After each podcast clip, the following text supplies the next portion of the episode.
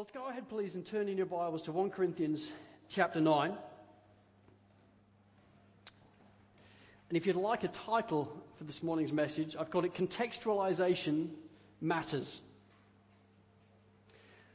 Last week we started um, a new series on In the World to Win the World, and we looked at just the importance of us as a local church truly being in the world to win the world. That's the example of Paul, the example of Jesus, and it's the call that's on our life as Christians and as a local church um, to actually go out into the world to win the world. We look then at the temptation we can face to stay in the ghetto, and I appreciate the feedback this week of so many of you saying, you know what, that is my temptation. I know a lot of believers, and I'm used to Christian life, but going beyond the ghetto is different, and I understand that because that can be my story too. The temptation to just stay as a family. We like being as a family and we like life group. And by the time we've done life group and gone to musicians rehearsal and gone on a Sunday, we're tired. So that's all we're going to do. That's a temptation. But it's a temptation, as we saw last week, that we must overcome and we must go out there. First and foremostly because of the plight of those beyond the ghetto. There are hundreds of thousands of people in Sydney that are running headlong for an eternity without Jesus Christ an eternity in conscious, righteous punishment. I don't want that. And we can't just ignore it. We can't just come in and sing a few songs on a Sunday and close the doors and pretend that they don't exist. They need the gospel. They need Jesus. And that's a message that we have. And so we looked at that. And we looked also at the example of the Savior, the ultimate incarnation, one who literally came from heaven and earth took on flesh, the ultimate act of contextualization. Have you ever thought about that? He wasn't a human being before, but he took on flesh, and now he will always have flesh for all eternity. He will always have scars on his hands for all eternity as an ultimate act of incarnation, an ultimate act of being in the world to win the world. And we look then at what it is to have that same call on our life. For as Jesus left, he said, Listen, as the Father has sent me, I now send you. Well, this week I want us to look then at the importance and necessity of contextualization. Because it isn't just that we take the gospel and we go running into the world and we, we do with it as we will. There's more to it than that. The Bible gives us how to's, the Bible gives us examples and clarity and understanding as how we are to go. How are we to go and make disciples of all nations? And that's where, where we are in this text, 1 Corinthians 9. And so let's read from verse 19 through to the end of 23. For though I am free from all, I have made myself a servant to all, that I might win more of them. To the Jews I became as a Jew, in order to win Jews. To those under the law I became as one under the law, though not being myself under the law, that I might win those under the law. To those outside the law I became as one outside the law, not being outside the law of God, but under the law of Christ, that I might win those outside the law. To the weak I became weak, that I might win the weak. I have become all things to all people, that by all means I might save some. I do it all for the sake of the gospel, that I may share with them in its blessings. Let's pray. Lord, I thank you for the clarity that Scripture brings us. Lord, you don't just send us and you don't just embolden us, but you give us example and illustration as to how we are to go. Lord, how incredible that you came to us. You went to us. You came into our world to seek and save the lost. That's us. Oh Lord, as we sing and cry out in worship, what a Savior. We can only sing that because you incarnated yourself and you pursued us even to death on the cross. Lord, would you help us then, as we saw last week, to have an increased compassion for those beyond the ghetto? Help us to feel how you feel towards them. Help us to see how you see them. And Lord, would you give us grace then to go? So today, Lord, would you open this scripture before our eyes? Holy Spirit, would you influence our hearts and our brains? And would we feel ever increasingly equipped to go in Jesus' name? Amen. In preparation for this week, um, a certain group of people came to mind on numerous occasions, and that is the Salvation Army. Now, you may be wondering, why on earth did the Salvation Army come to mind at numerous times during my week. But they did, and I think they did because they're a great illustration, I think, of the importance and necessity of contextualization. You see, if you look, you look on Wikipedia, which is nearly always true, Wikipedia says the Salvation Army is a Protestant Christian church known for its extensive philanthropy and charity work. Philanthropy being the, the act of going out and, and seeking to get money for donations so that it can be sent across the world, and charity work. And I think that's a really good sum up of who they are. They are known around the world for their charity work and philanthropy. Everybody's heard of the Salvation Army. They're always dressed up in their, in their army gear and they're, they're asking for money or they've got their brass band or whatever it will. And they're known for that. And they do incredible work around the world. When you see the amount of money that they collect and how they disseminate that across the world, it really is overwhelming. And praise God for them. And yet they're barely ever known as a church. In fact, I was chatting to a few people this week and said, Did you realize Salvation Army is a church? And they didn't even know it was a church. They just thought it was like some charity that was just to do with giving out money. But actually, they're a church. You see, less known underneath of all they do, they are a church. They were founded in 1865 in the UK by a man called William Booth and his wife Catherine. They were set up in a quasi military structure, so they introduced the fact that they wouldn't really have pastors, they would have officers and they would really have bishops, they'd have like commanders. However, they structured it, they decided that they were going to build this thing around an army type structure in the late 1800s and early 1900s. That's where the uniform came from. And for many years, they thrived as a movement. They went to over 15,000 congregations in over 100 countries of the world in a very short space of time. And the culture at the time, it really appealed to them. You can imagine the early 1900s with the world wars, and then you've got a Christian organization dressing in the same type of gear, in army gear and officer gear. They thrived. They also used the brass band structure, which growing up in the United Kingdom, you realized that 100 years ago, that was a good deal. People loved going into the communities and hearing the Salvation Army brass band. They would play trumpets and trombones and everything else. They'd get on their big bass drum. They probably had djembe solos like I did. But they were very effective as a group of people of doing that, of gathering crowds, and then they would seek to tell people about Jesus. So they grew and they thrived for many years. And yet in recent years, they've barely grown at all. In many ways, they've plateaued out at best in many situations, they're actually decreasing. Why? You see, I don't want to be a grand critiquer of other movements. That's not my place. And I don't think it's a good thing as a church and as Christians to just spend all the time looking over at the fences as to what other people are doing. I don't think that's helpful. And yet, at the same time, as I considered them this week, I did think they are a grand illustration of why contextualization is so important and necessary. Is I think they were so effective in their early years because they were brandishing the gospel. They were proclaiming the gospel of Jesus Christ. They weren't changing it. It was a glorious, glorious gospel. It's the, still the same gospel that they share today.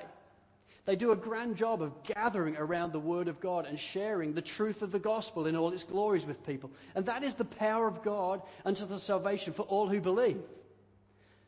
But not only has their message stayed the same, their methodology stayed the same. So in the early 1900s, brass bands were great. Everybody loved it. The problem is in 2011 in Spalding in Lincolnshire, where I, where I grew up, they still go into the local park with a brass band. That ain't cutting it anymore. Young people are walking around thinking, are you for real? If I become a Christian, does that mean I have to play trumpet and wear a uniform? It's not quite digging it anymore. The culture has massively moved on. And so my grandma loves them.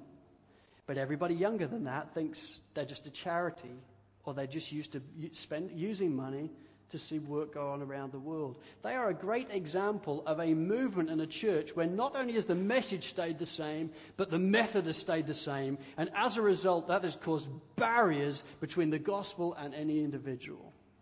That wasn't how they started, so they thrived. But it is how they are today.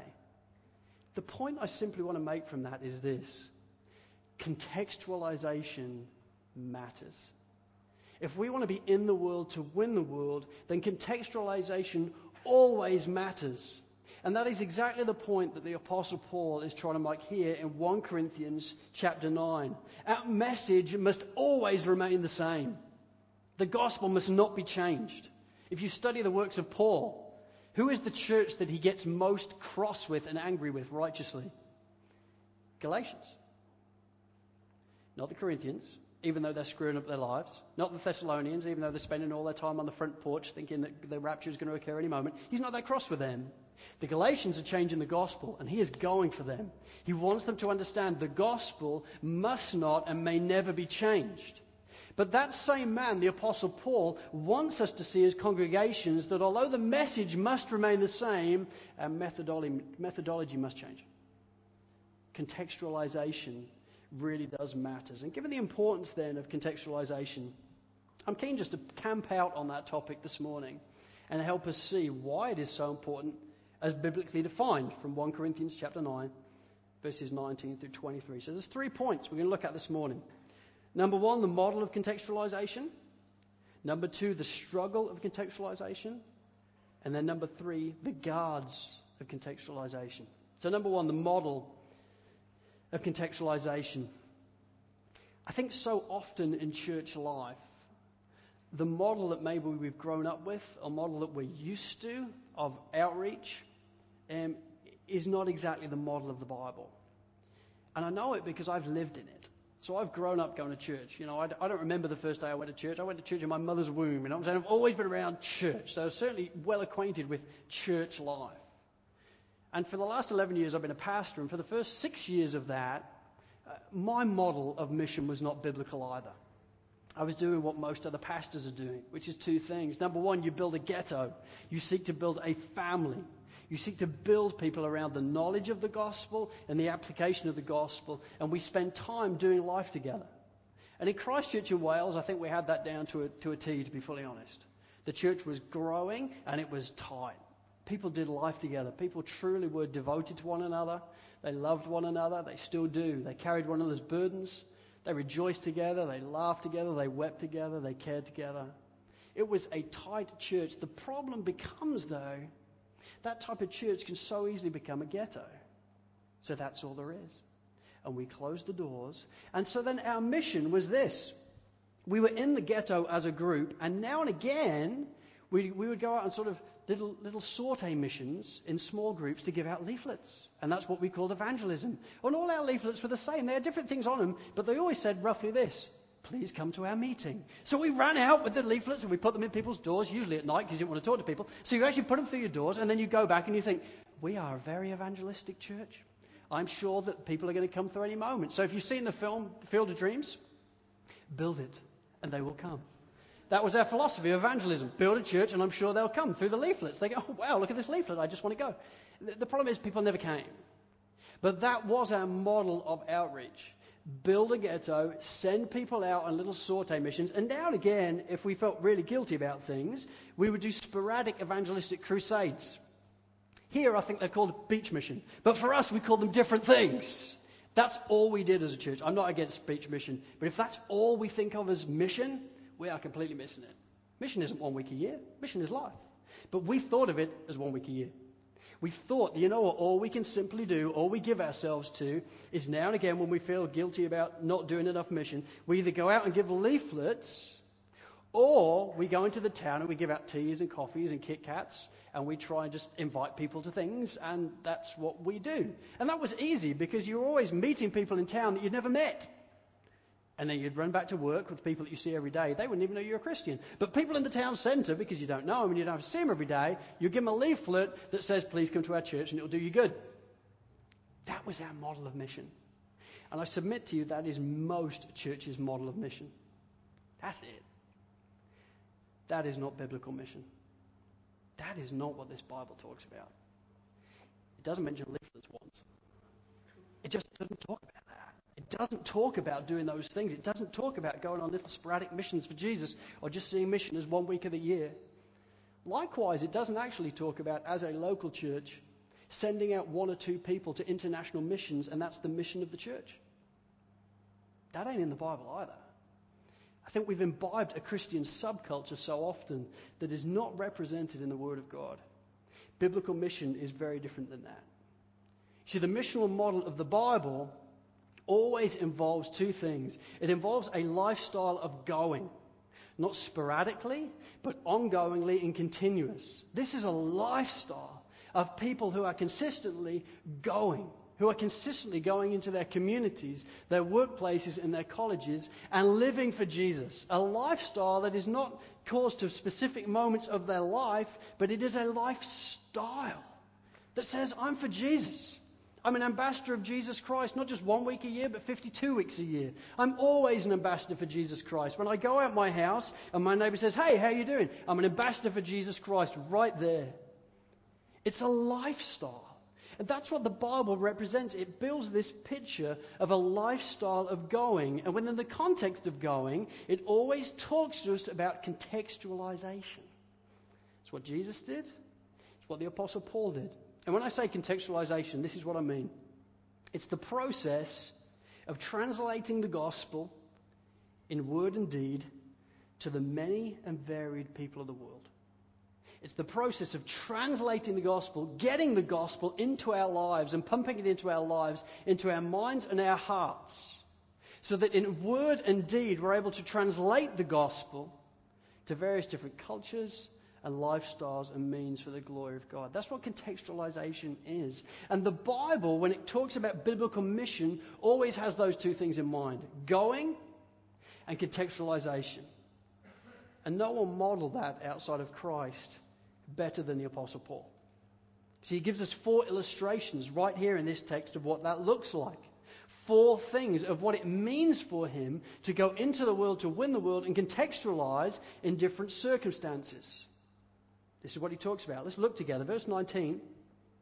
He says, For though I am free from all, I have made myself a servant to all that I might win more of them. Do you get the heart? The heart behind mission? I'm a servant. His heart behind mission is I want to serve people. I, I, I want to serve them. And I've become a servant to whoever God has brought into my life for the glory of God. This is then what he does. Number one, to the Jews, I became as a Jew in order to win Jews. You get that? To the Jew, to my Jewish friends, oh, I became as a Jew to them.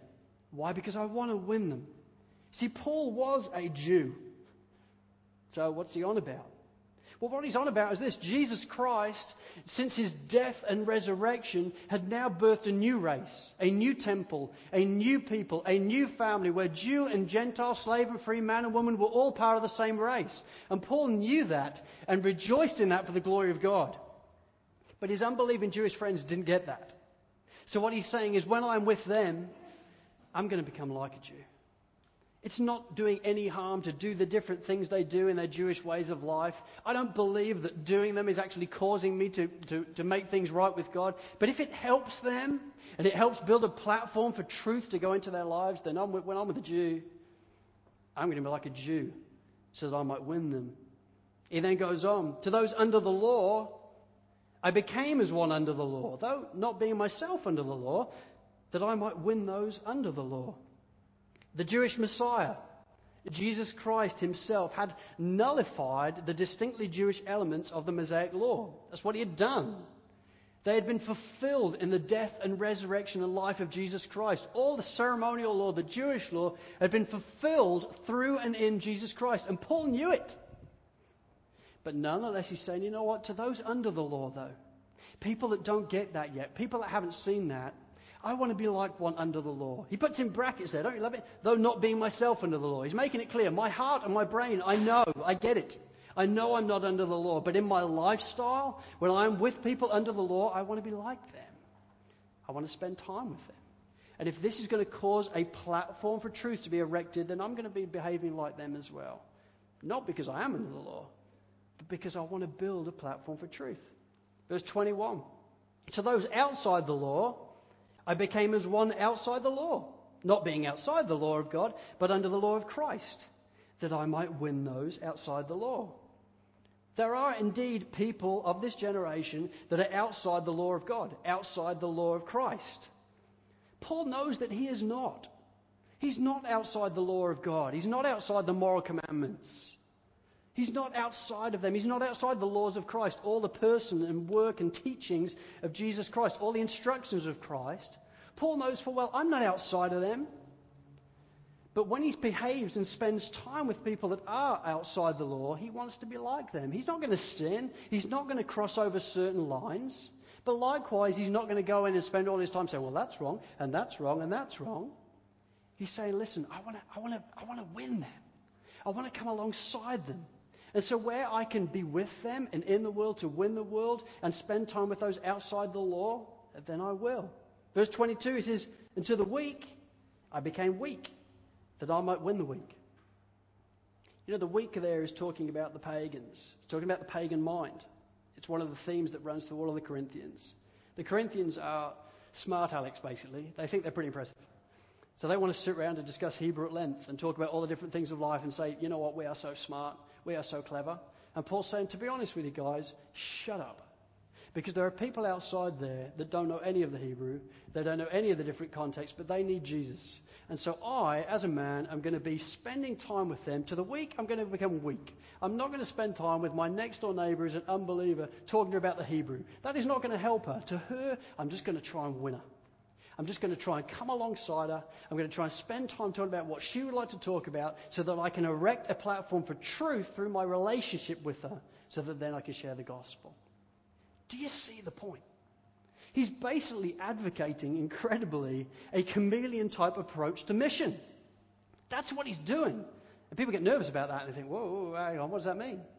He's not saying that we have to lose authenticity. He's not saying that we lose integrity. But what he is saying is one size fits all in mission does not work. And it does not. It doesn't. To the weak, we have to be different. To those outside the law, we have to be different. To those under the law, we have to be different. It depends where people are coming from, their backgrounds and their lifestyles and their cultures. Our dissemination of mission, according to Paul, must be different. And yet it's similar in this regard. In each different context, our motive and desire has to be to try and win them. To try and win them. So if we're going to behave in a certain way, if we're going to spend time with them in a certain way, our motive and our desire is that through our behavior, we might erect a platform for truth as we become their friend, so that then we can share the gospel with them. But that erecting of a platform for truth may look very different in lots of different circumstances, depending upon the person. And in that regard, Paul was an excellent example for us. He was an excellent example of biblical mission. This dual purpose of going, of building a lifestyle that is going beyond the ghetto, that is spending time with the world, that is seeking to win them for the purpose of the gospel. All things to all men, so that by all means I may win some. He's a wonderful example of what that going looks like, but he's also a wonderful example of contextualization. To the weak, I'll be like one who's weak. To those under the law, I'll be like those under the law. To those outside the law, I'll be like those outside the law. To the Jews, sure, I'll become like a Jew. To the Brit, I'll become like a Brit. I'm happy to talk about London. What does it matter? That's what he's saying. We don't have to just build our Christian ghetto lifestyle and then we're just all walking around and whoever we interact with is exactly the same. He's saying, no, it's different. And it has to be different if we're going to win people to the personal work of Jesus Christ. If we truly want to win people to Jesus Christ, I submit to you that our lifestyle evangelism, our mission, must be very diverse, very broad, and must involve going. It has to. There is no plan B. So, do I want Sovereign Grace Church to be known as, oh, that's the church that do Christianity explored? Is that it? I've seen churches do that. We were one of them. Christchurch was one of them. We ran Alpha for years. And when everybody said, what do, you, what do you do as evangelism? Well, we give out leaflets and people come to Alpha. Here's the problem. There's many men and women across the world that would never, ever, ever sit down and drink a cup of coffee with a group of guys and girls and talk about Jesus within the context of Alpha. Ever. Oh. We didn't have an answer for them. Well, hopefully we'll build a better church and they might come. It, they're not going to come. Likewise, people that try and build churches in such a way where everything is just personal evangelism, everything is every man for himself. And it can be as simple as this. It can be trying to build a structure where all we do is we invite people into our home to come and read the Bible with us. Is that wrong? No, it's great. But there is a certain type of person that will never, ever come into my home and read the Bible with me. Ever. They're not coming because that's really, really weird. And I would have been one of those types of guys. That's really odd. But for some, that's, that's it. This is the answer. No, it's not the answer. For others, it's just brandishing the gospel and going out into the world, every man for himself, and building clubs and societies. That's great. But often, if that's all we do, then these people never actually get the gospel. So that ain't going to work either. We're broad and diverse in our contextualization, but we're so contextualized that we look just like them and we're not actually getting to them with the gospel. That isn't going to work. The Apostle Paul exemplified in his life a model for mission that involved going and contextualization, going into the world to win the world, and then contextualize, being very different depending on different people from different cultures and lifestyles and backgrounds. Now, I'm aware for some of you, you might be thinking, that sounds really scary. And it can be a struggle.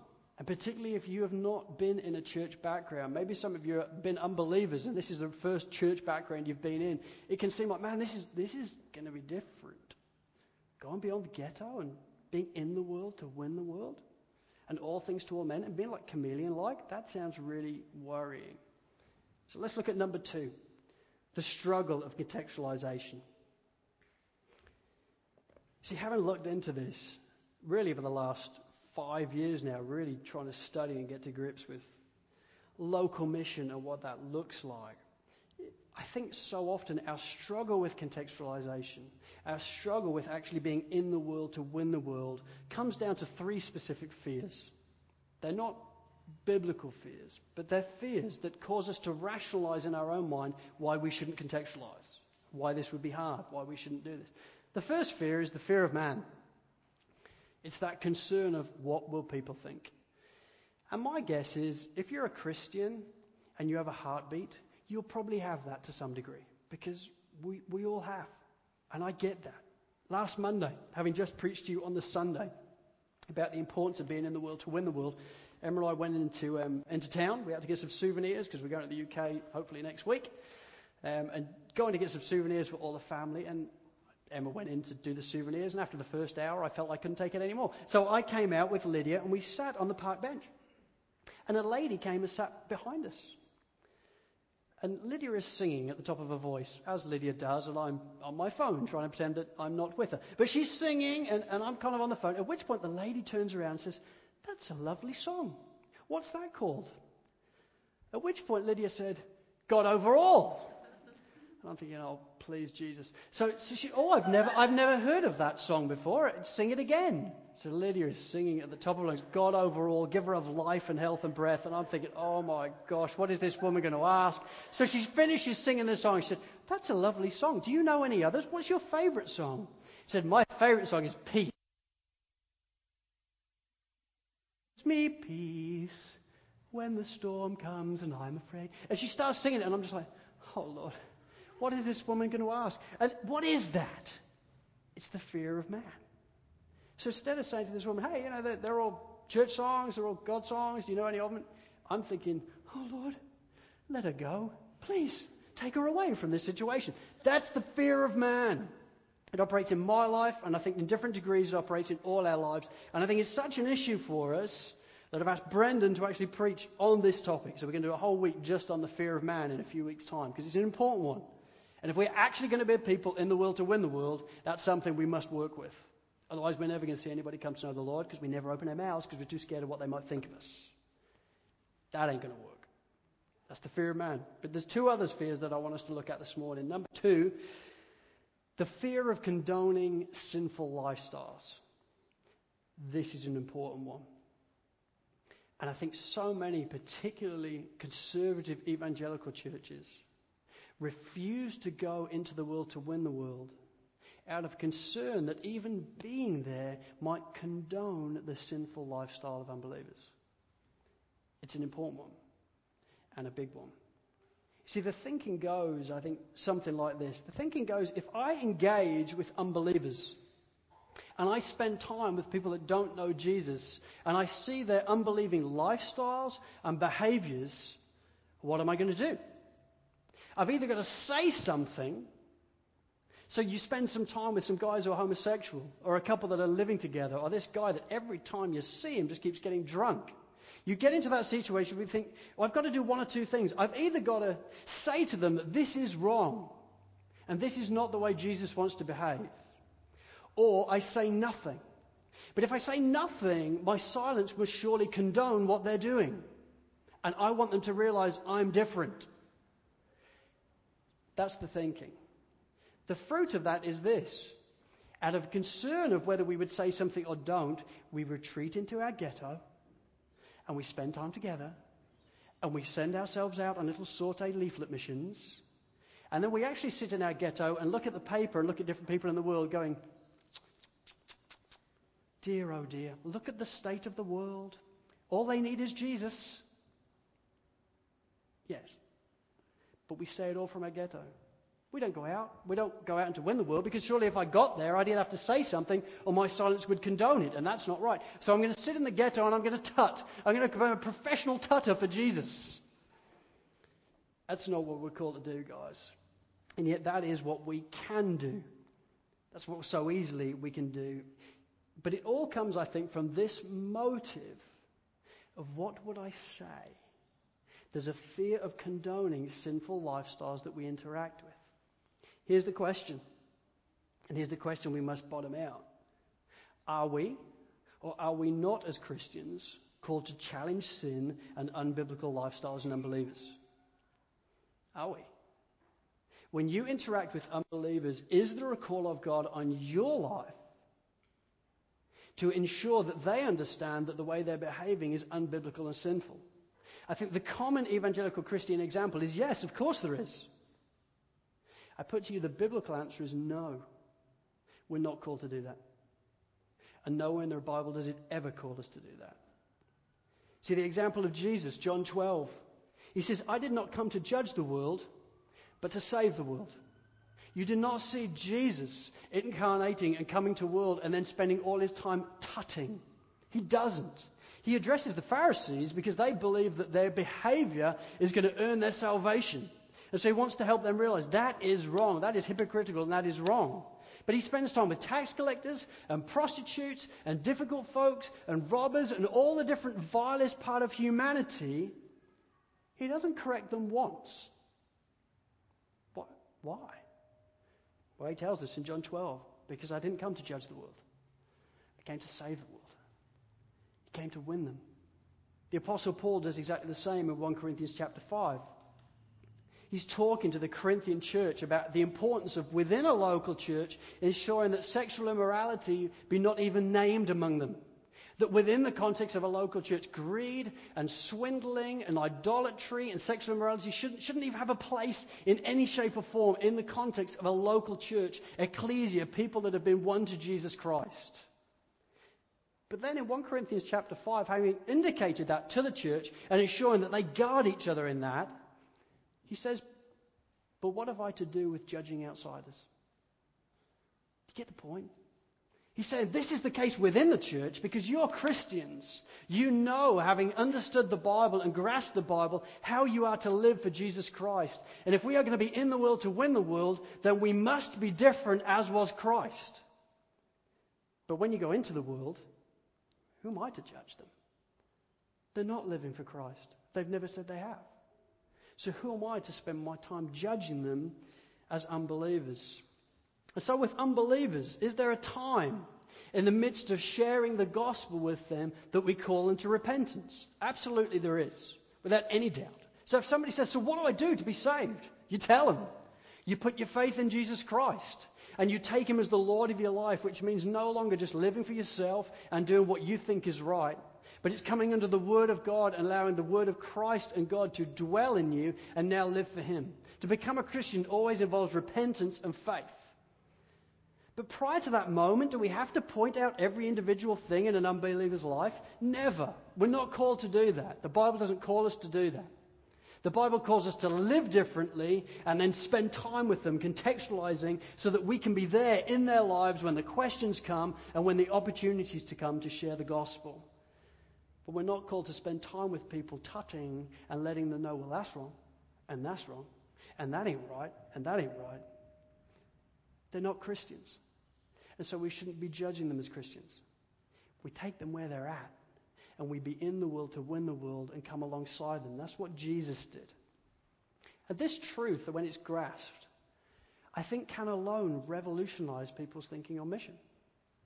Because no longer do I have to be concerned about spending time with a homosexual couple thinking, what am I going to do? It's be really awkward.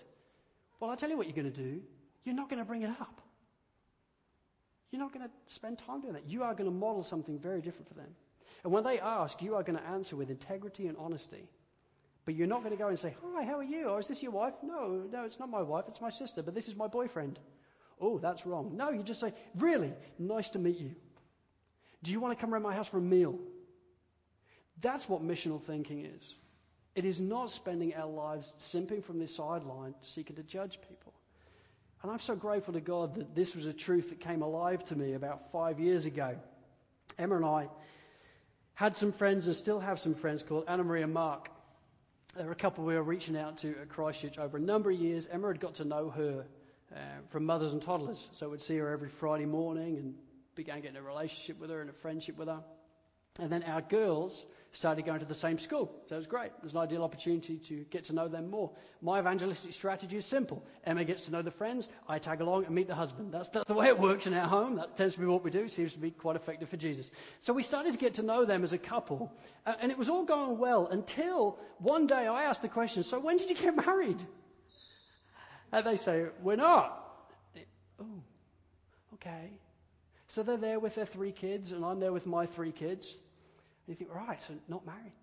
Okay. And then she brings up, hey, but does Amy want to stay over the night tonight? And I'm thinking, ooh, in the home with an immoral couple? I'm, I, I'm not, not sure. I mean, does my silence condone this now? Does my, if I don't say anything, are they going to think that I'm completely fine with that? Or do I say something and make a scene, in which case they're probably going to reject me? What do I do? I, I did nothing. And I did nothing because I knew this scripture. I knew that although this is kind of different for me. Uh, this is my opportunity to win them. Then the opportunity came, the conversation came of this. We have got some tickets to go away for the weekend. Does your family want to come? Going away now with a couple that don't know Jesus and are living together, and I'm a pastor. What is it? I mean, how does this work? Does, everybody, does this mean that everybody's going to think that surely living together is fine? So, yes. And we went away with them for the weekend, and we just had a most wonderful time. Did the fact that they were living together come up once? Nope. But did Jesus come up? Oh, he came up a lot. He came up a lot because we were spending time with them and they became our friends. And we had a call just two weeks ago. Over the years, we, we continued to reach out to Anna Maria and Mark. She went on Christianity Explored. He was interested, but kind of backing off it. But we just had a good relationship with them. They'd come to church with us at different times, on Reason for God Sundays. But we continued to reach out to them up until when we came here. And then we just prayed for them. We had a call two weeks ago from Anna Marie. They haven't become Christians, but here's what has happened. She said two weeks ago, we just had this urging to go back to church. So we did. And we loved it. And the most weird thing happened. Mark really loved it as well. So we went back the week after, and Mark's mum came because she really wants to start going to church. So now Anna Marie and Mark and his mum have started going to church. And I thought, Lord, thank you. I could have so easily thought, I'm so uncomfortable with a couple that are just living together. What will my kids think? What will people think? You know what? No. But I'll go back into my ghetto and I'll send you a leaflet to come to Christianity Explored. I could have so easily done that. I thank God that He worked on my heart to help me see that spending time with people and keeping our mouth shut on sinful issues is not condoning it. Spending time with people is loving people where they're at. And then by God's grace, it provides numerous opportunities of a platform to be erected to tell them and talk to them about Jesus.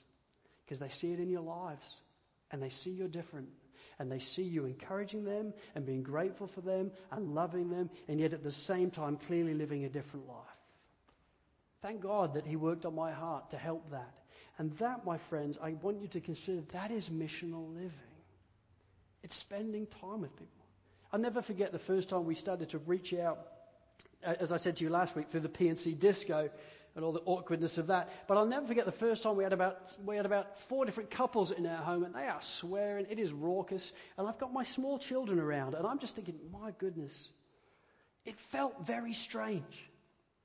That's how it feels for them coming to church. It feels really weird. Really weird. So you've got people that don't know Jesus, no Christian background. They walk in Normanhurst Boys High School. The last time they were in a school is when they were 10. So they walk into a school and they're like, well, this is different. And then they've got people on the front row, Jesus! Well, that's pretty weird. And then at the end, everybody wants to talk to them and find out their name. That never happens anywhere else. They go, you don't go to the cinema and say, hi, what's your name? You just leave me alone, you freak. You know, it just doesn't work like that. They feel very strange coming into our environment. So it would make sense that we'd feel strange going into theirs.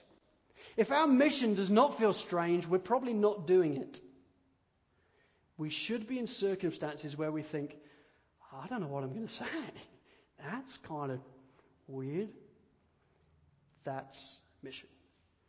Do you think Jesus, as the sovereign Holy One of all, was sitting down with a prostitute thinking, My, we got a lot in common? I don't reckon. The barriers that he was overcoming were massive for the world. The barriers that we have to come are minuscule, and yet we must overcome them. That's a fear we must overcome. That fear of condoning sinful lifestyles is because we misunderstand. We think we have to point everything out, and I submit to you, we don't. There's also another fear, though the fear of becoming like them. The fear that the more we spend time with people in the world, we'll become like them, and therefore I better back off that because I don't want to become like them. So I think that comes from a really good motive, a really, really good motive. That desire to love Jesus and be like Jesus and live a holy life. That's what we're called to do, right? We're called to live for Jesus and pursue Jesus and becoming more and more like Him. That's something we're called to do. And so we can perceive that if I spend time with people in the world all the time, I might not be able to do that. They might lead me astray more than I'll lead them astray. Well, so often that fear, once again, causes people to run back into the ghetto where they've got all their Christian mates around them so they don't get infected by the world. But that's not what we're called to do. We're called to be in the world to win the world. So that fear, that concern of people infecting us or affecting us or in some way contaminating our holiness is not one that should cause paralysis. It's one that should cause us to walk wisely in the mission of Jesus Christ. See, if we think that this call to arms is therefore See, the last thing you want is like teenagers thinking, absolutely brilliant. For the last tw- 18 years of my life, my parents have said I can't go to clubs, but now I'm going to start going every night because Dave says I need to be in the world to win the world. That's not what I'm saying. We need to be wise in where we go. We need to be wise in what we do. We need to be wise in the places we go to and who we go with. But we must never understand that being wise means we do nothing. Being wise means that we walk a considered and careful missional walk. And God, gives, God has given us guardrails on that. So here's the third point the guards of contextualization. See, being in the world to win the world will put us in very strange and awkward circumstances. You read, many of you, Reformed Reformation, Radical Reformission, and you got in chapter 1, Mark Driscoll at a gay rodeo. That's kind of different. That's kind of a weird circumstance, a strange circumstance, and somewhere where most Christians haven't been. In fact, if we did a show of hands, I think we'd probably find there's not too many people here that have been to gay rodeos. But that doesn't mean that everybody can just go into any circumstance. Apparently, Chris has. That's awkward. But that doesn't mean that everybody in every circumstance just can go into different things. The, the, Lord gives us guardrails and contextualization that enables us to live a holy life and pursue holiness, but at the same time be in the world to win the world. So there's four things I want you to bear in mind, four guardrails of contextualization, which I hope will help you. Number one, where association is explicitly sinful, we must not get involved. Now, one would assume that is Captain Obvious. But I think it's probably worth saying nonetheless. You know, where association is explicitly sinful, we can't, we can't just get involved with things on the premise of, yeah, but I'm trying to be in it to win it. Not there, you're not. That ain't going to work. You know, that is sinful. The whole idea of being a chameleon for Jesus and understanding mission in contextualization does not mean that we're so chameleon we're just like them. That isn't salt and light anymore. We need to be with them, but different from them. And so our association, by very nature, causes us to sin or it's explicitly sinful, we must not get involved. Biblically defined, we are the ecclesia. You know, called out ones. That's what that means. We are called out. We are separate from the world in our behavior, in our lifestyle, in our values. We are called to be different. And so where association is explicitly sinful, we can't take part. Pete Creasley, my friend, a guy that many of you know, he came out earlier this year. When he first became a Christian, he was 19 years old. Every Friday night, he would gather with a group of guys watching dirty films and smoking dope. So when he became a Christian, he carried on. And his pastor came alongside him and said, Listen, you know what? This probably ain't quite going to work. But he just didn't know. He was a new Christian and he was still getting used to how this kind of functions. But as soon as the pastor explained to him, you know what? Smoking dope and watching dirty films isn't quite going to work for a Christian. He stopped that and he was able to share the gospel with all the guys that he began to gather with. Not in a self righteous way, but he explained to them, I'm now different and I'm living for something different, and Jesus has changed my life. We should not think that in it to win it means we condone everything and become like it. We must be different. So, number one, where things are explicitly sinful, we must not get involved. Number two, where association could cause us to sin, we must keep away. Where association could cause us to sin, we must keep away. Proverbs 22, verse 3 says, The prudent man sees danger and hides himself, but the simple go on and suffer for it. That is such a helpful proverb. And it's one, if we are going to be a church in the world to win the world, would probably be worth memorizing. You see, there's so many things in life that, in and of themselves, are not explicitly sinful. And yet, for each individual, depending on our temptations and tendencies, there'll be some circumstances for each of us that we just can't get involved in. Because by the nature of getting involved, we are going to be sinning. And so, for me, as a guy, there would be a lot of films that are not explicitly sinful, and you could watch them, but I can't. Because for me, there are temptations and tendencies when I watch a certain type of thing that causes not a great side of me to come out. And so there's some things that I'd have to be saying to people, you know what, it ain't wrong for you to watch that, but for me, that ain't going to quite cut it. Sorry about that. Secondly, I'm a red blooded male. I am. I like ladies. But I love my wife and I love my Savior. And so, like Job, I sought to make a covenant with my eyes. But that doesn't mean I want to be at Bondi Beach every second day, just, that isn't going to work. So there are certain places that going to a place is without question not explicitly sinful. It's just the beach. But for me, I, I can't. There's certain things that you just think, you know what? Because I love my wife and because I love my Savior, I, having made a covenant with my eyes and knowing my temptations, I, I don't even, I can't go there. And I know that's an expression of my weakness, but I can't. There will be things for you. Maybe you struggle with alcohol. Maybe you can't go to the pub and not get drunk. Well, here's an idea. Being in the world to win the world for you is going to mean never going to the pub. Honestly. If doing those things causes, you know what? If, if we get involved with people and our motive is to seek to win them for Jesus, but then they look at us and say, You get drunk just like me. Your testimony has just been blown through the floor. There is no point.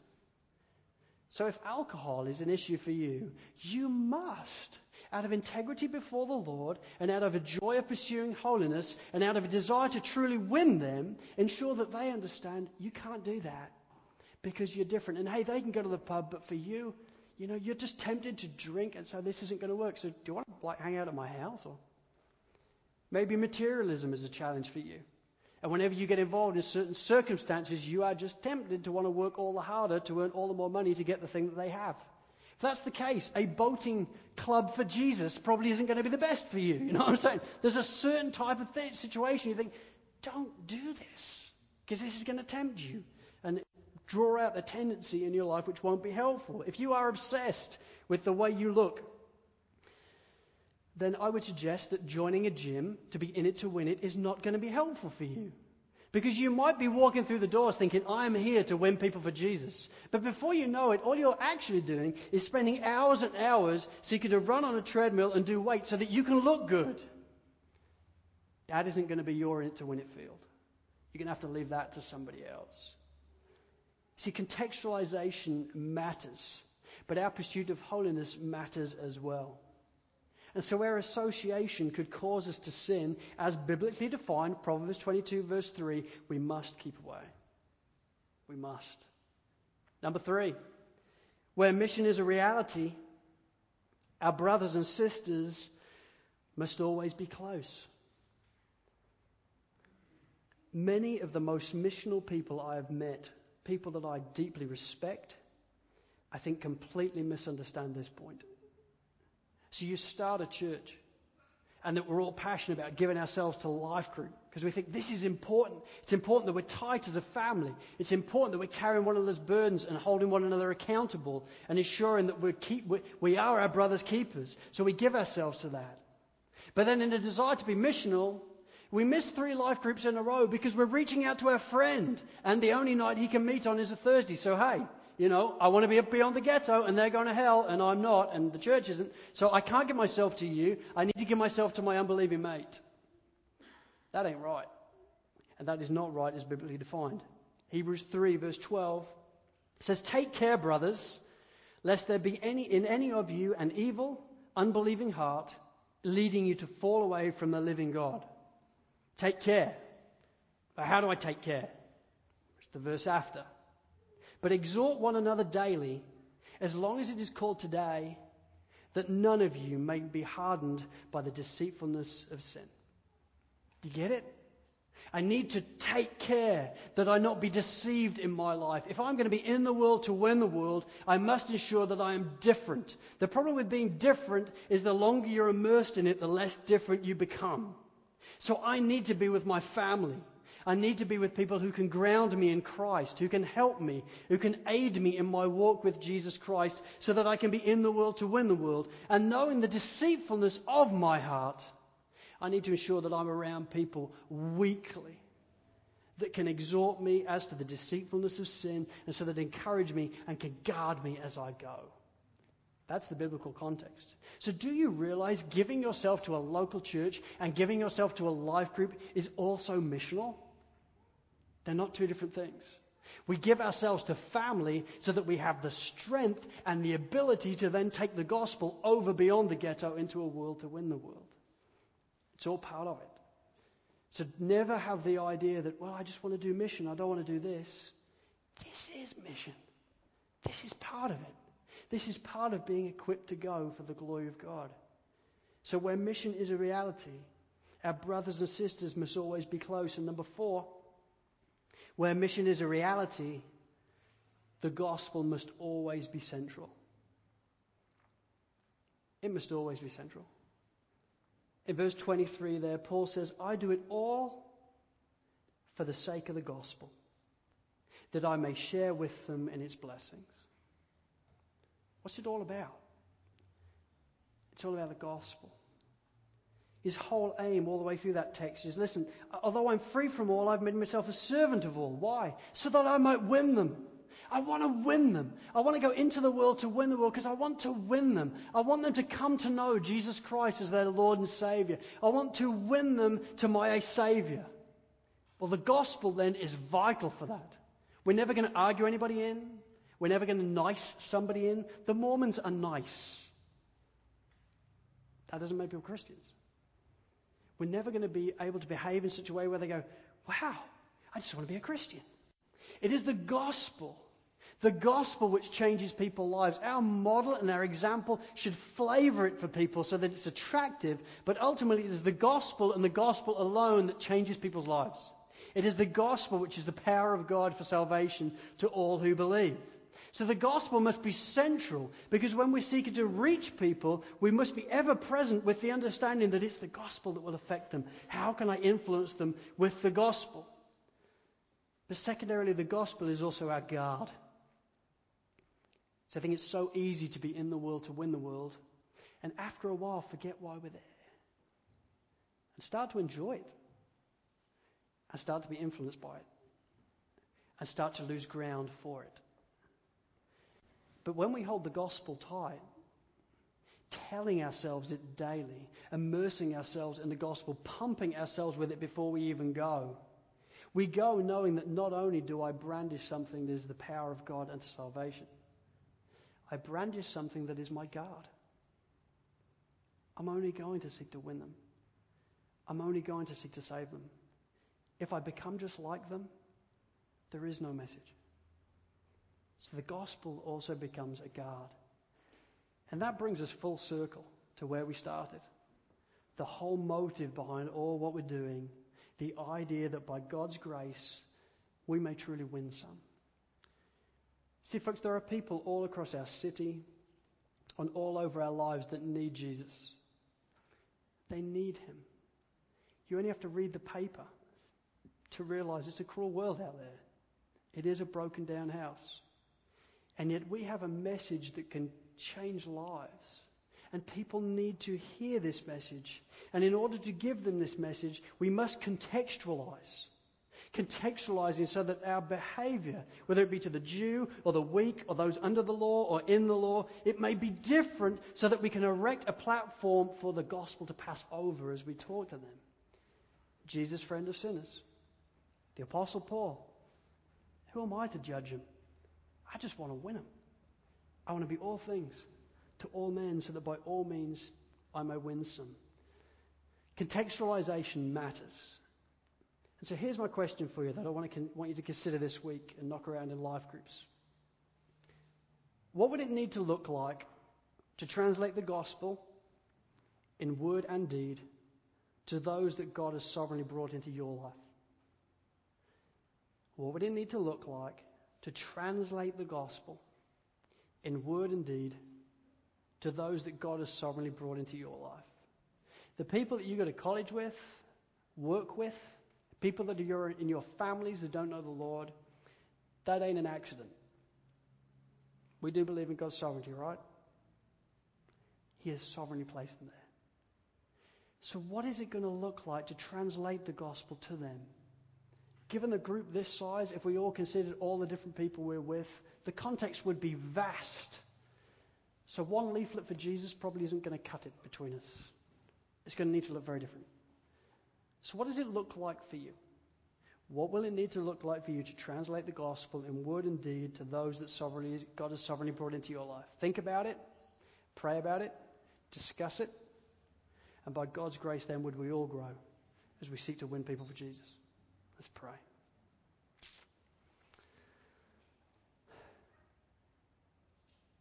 Lord, I thank you for the excitement in this local church that comes as we discuss mission. Oh Lord, would this be a hallmark of who we are? Would this, would this be a DNA value of this local church? Would we reflect the mission that we see in Scriptures? Lord, would you help us to be all things to all people so that by all means we may win some? Would there be numerous conversations that happen today and at our church family meeting this afternoon and over this week and in our life groups that help to sharpen us as believers, help to equip us as, unbel- as believers as we seek to take the message to the world? Lord, give us grace for the task that is before us. We want to win people for Jesus.